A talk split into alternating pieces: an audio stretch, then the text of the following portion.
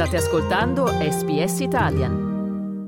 Sono Manuela Rispoli e siete all'ascolto di un podcast di SBS Italian. Oggi chiacchieriamo con Violetta Mucerino, arrivata a Sydney insieme alla sua famiglia negli anni dell'adolescenza. Diventata maggiorenne, Violetta ha deciso di continuare gli studi in Australia ed è diventata infermiera, decidendo poi di svolgere la sua professione per un periodo in un'area rurale del paese. Buongiorno Violetta e benvenuta. Grazie mille. Ciao Manuela. Grazie per aver accettato questa intervista. Ti faccio subito una domanda che mi arriva spontanea. Sentiamo spesso il racconto di persone che scelgono di andare a vivere nelle aree rurali del paese perché questo può in alcuni casi facilitare il percorso verso la residenza permanente. Tu invece, pur essendo cittadina australiana, una volta terminati gli studi, hai comunque deciso di andare a vivere in un'area rurale.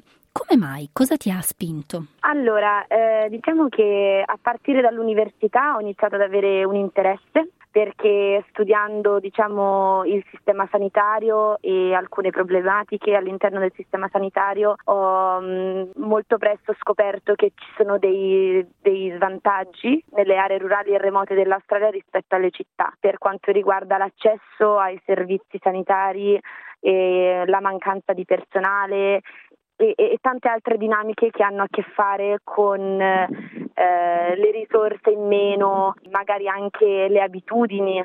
Più si esce dai centri, di solito eh, la sanità generale pubblica va a peggiorarsi, insomma, statisticamente. Iniziando con questo interesse, appunto, ho poi scoperto che ci sono tanti tanti lati anche positivi. Per esempio, eh, lavorando in un paese più piccolo rispetto a una città c'è un feeling molto più mm, stretto tra colleghi, tra mh, mm, eh, lavoro di squadra, tra dottori, eh, infermieri, infermiere e fisioterapisti e tutti, tutti gli altri allied health, si direbbe. Ci sono molte più opportunità di leadership per diciamo avere opportunità di crescere, crescita professionale, perché lì ti aiutano e ti spronano tanto, perché ne hanno più bisogno, hanno bisogno che tu ti distingui e, che, e quindi se dimostri di, di, averne la voglia ti aiutano molto. C'è un'opportunità molto più grande di lavorare con popolazioni indigene che è una cosa importantissima, è un grande onore anche. E poi sono dei posti particolari, molto belli, spesso vibranti, delle culture particolari. Vi ricordo che stiamo chiacchierando con Violetta Mucerino, una giovane italiana arrivata qui in Australia negli anni dell'adolescenza e che lavora oggi come infermiera nelle aree rurali del New South Wales, ma non non solo. Tu mi hai detto fuori onda che questo era parte di un programma offerto dall'università. Dove sei stata precisamente e soprattutto hai avuto l'opportunità di scegliere il luogo dove andare? Allora, con l'università sì, sicuramente ho fatto vari tirocini. Eh, l'università mi ha offerto l'opportunità di fare tirocini in aree rurali. Penso che la maggior parte dell'università faccia questo. Io ero con l'Università University of Sydney e sicuramente loro lo fanno per eh, incentivizzare appunto e cercare di dare un assaggio agli studenti della vita diciamo rurale per poi cercare di convincere la gente a, eh, a spostarsi nelle, nelle aree rurali dove c'è c'è veramente bisogno di, di, staff e quindi avevo fatto appunto delle esperienze del genere con l'università. Sono stata sia a Dubbo, che è più un centro diciamo regionale, e poi sono stata anche a Broken Hill con l'università per un tirocinio. Ho fatto un tirocinio molto particolare in una prigione. Dopodiché ho scelto, avendo terminato gli studi, è richiesto non richiesto ma consigliato di fare uh, un'applicazione, un'application a un programma da neolaureato che praticamente ti aiuta a fare il trasferimento da,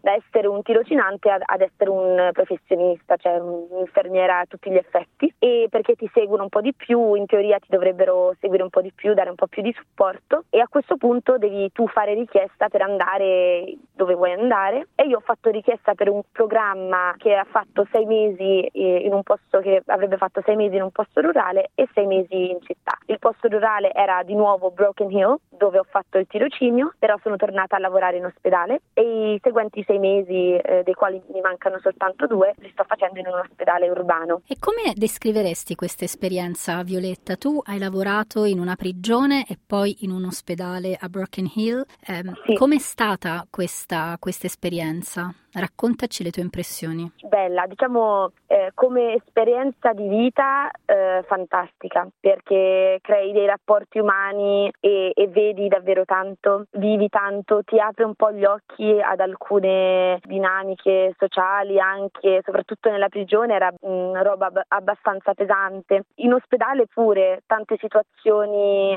magari pazienti che tra parentesi Broken Hill fa eh, è un ospedale di riferimento al quale arrivano pazienti da un'area geografica molto molto estesa perché tutto intorno a Broken Hill ci sono dei paesini minuscoli, proprio remoti, che non hanno un ospedale vero e proprio. Quindi innanzitutto lavorando, io lavoravo in un reparto di medicina generale, quindi ho visto davvero di tutto. Gente che veniva da aree estese, da un'area molto estesa e ti dà l'opportunità di, di conoscere e di eh, ampliare skills, il skill set eh, parecchio e poi dal punto di vista appunto dei rapporti è un'esperienza fantastica perché ti ritrovi in una comunità molto stretta che però è isolata da tutto il resto dell'Australia in un certo senso e quindi ho fatto delle bellissime amicizie con colleghi, mi sono veramente sentita parte di qualcosa. E dal punto di vista invece sanitario eh, ti sei trovata bene all'interno del sistema? Come, come sono state queste tue prime esperienze lavorative? Lavorative? Certo, allora dal punto di vista lavorativo purtroppo ci sono tanti problemi che si vivono ancora più fortemente in queste aree. C'è tanta carenza di staff,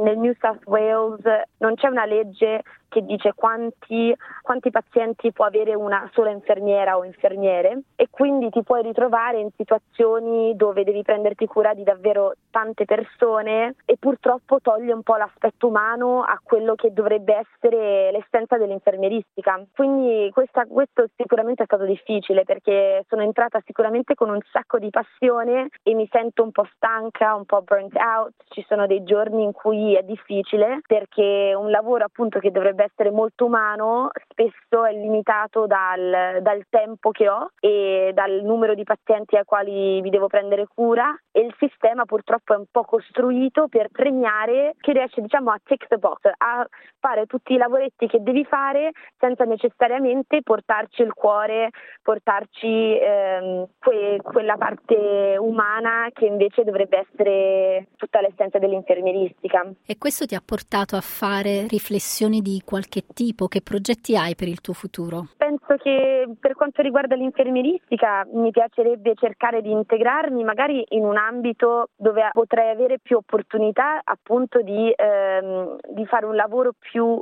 incentrato sul paziente, magari in una, in una specializzazione scusa, un po' più mh, eh, particolare come le terapie intensive o in un reparto pediatrico, cercare di trovare un posto dove diano più valore a, a quella parte umana emotiva, però pensavo anche mh, in un futuro magari di interessarmi più ai servizi sociali, ma semplicemente per un, per un interesse sul sistema e provare a, a, fare un cambiamento che possa avere un impatto più, più vasto, più esteso, perché purtroppo a volte mi sento limitata nel modo in cui posso impattare le persone, perché è veramente limitato a un periodo di tempo breve e su persone, su individui, al, al livello dell'individuo. Violetta, grazie, grazie veramente per essere stata così esaustiva, per essere stata così generosa nel raccontarci la tua esperienza che reputiamo preziosa. Grazie di cuore. Grazie a te, grazie mille. Pizza, lasagne, tiramisù sono piatti conosciuti in tutto il mondo, ma ci sono altre specialità, segreti nascosti che non si trovano su Instagram, bruttini magari, ma adorati da molti in Italia e all'estero. Sono Massimiliano Gugole e in questa serie prodotta dall'emittente pubblica australiana SBS esplorerò le storie di sei piatti affascinanti